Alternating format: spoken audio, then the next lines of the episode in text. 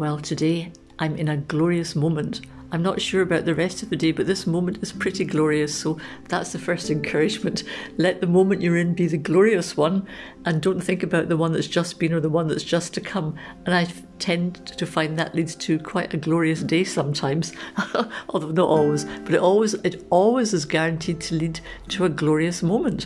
However, what I was thinking about this morning about for the encouragement diaries was this Rachel and I had been chatting before the last podcast about the closure of a school that she had been teaching in, and we were talking about even though this, the institution has closed, the impact and the influence positively on people who attended the school would always carry on. And in a box I have, we've got fossils and archaeological bits that we've picked up over the years. I was going to say purloined, but honestly, honest Indians, we, ha- we haven't picked it up from real bona fide archaeological sites.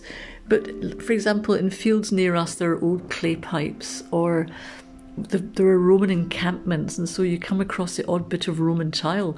Or when we were in Greece, we came across a place that was just filled with fossilized oysters.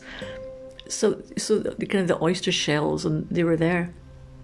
And here's the encouraging thought for today is that over the, the centuries, archaeologists have dug up pyramids, they've dug up boats, they've dug up all sorts of things that have been places where people have done things.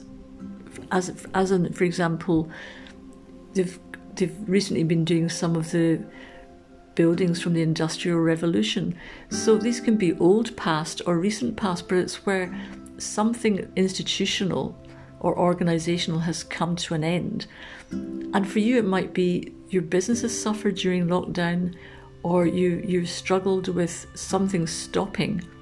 But here's a really encouraging thought that although the institutions kind of got buried under the sand or they were, you know, things have got um, fossilized or whatever, or in the case of, of, of the school, the school was closed the beautiful thing is that people, even the Romans that lived or the, the Egyptians from the pyramids, the pyramid got buried in sand, but the legacy of the impact of the lives of the people who worked on the pyramids or who were around at that time, that actually has knocked on from one life to another life, from one generation to another generation. And so the life that was around, around then, that life that you know the personalities of characters genetically loads of that stuff all gets passed down.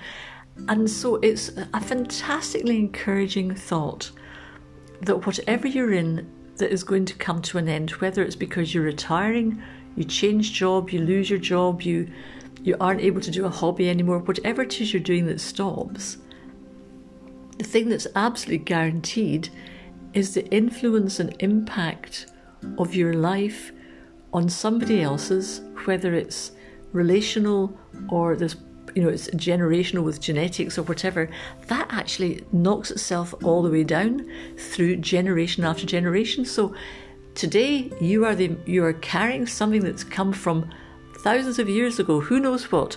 But the most important thing is life will always find a way, even if the institutional stones and buildings get stuck under the sand. So, on that happy note, have a wonderful weekend, and I've got a fantastic guest for you for next week with Daisy Shoot.